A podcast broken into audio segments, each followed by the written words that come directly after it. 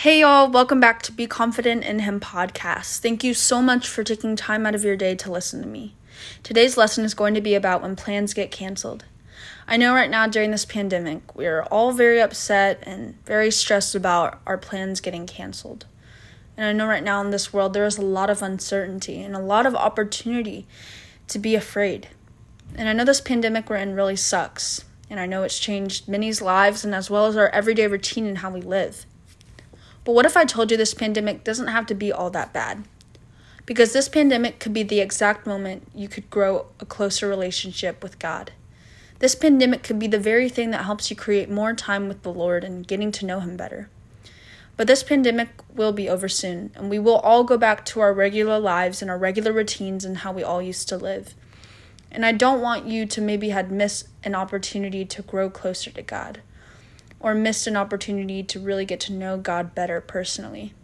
So let's say during this pandemic, you do choose to grow closer to God because you now have all the time in the world. But what happens when things go back to normal?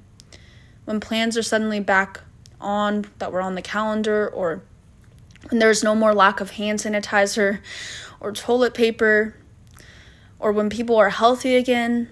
What is your life going to look like after everything goes back to normal? Are you then going to stop spending as much time with God as you did before? Or are you then going to suddenly forget all the things you learned about God and His Word? Because things will go back to normal. And the things of this world will distract you from the gift of peace God has for you. And I have another example. Or let's just say you become really busy because of things going back to normal and now that you can go out of your house for once, you can go maybe shopping, hang out with your friends, or doing something that doesn't include you inside your house. How maybe spending time with the Lord was suddenly the first thing you did in the morning. Now that you're busy with a lot of things, it's become maybe the last thing you do at the end of the day, or even forget to spend time with Him every other day and doing that might last you a little while. You'll have some fuel for a hot minute.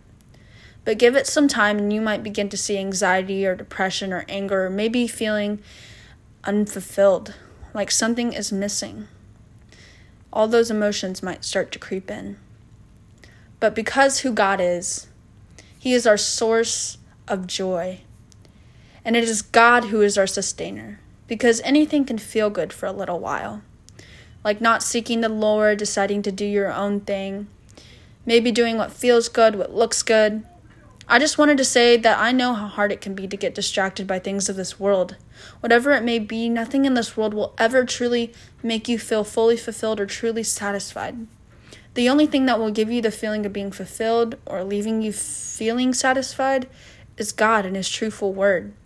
I also wanted to mention the enemy will catch you off guard and may distract you with things of this world so you won't grow closer with God.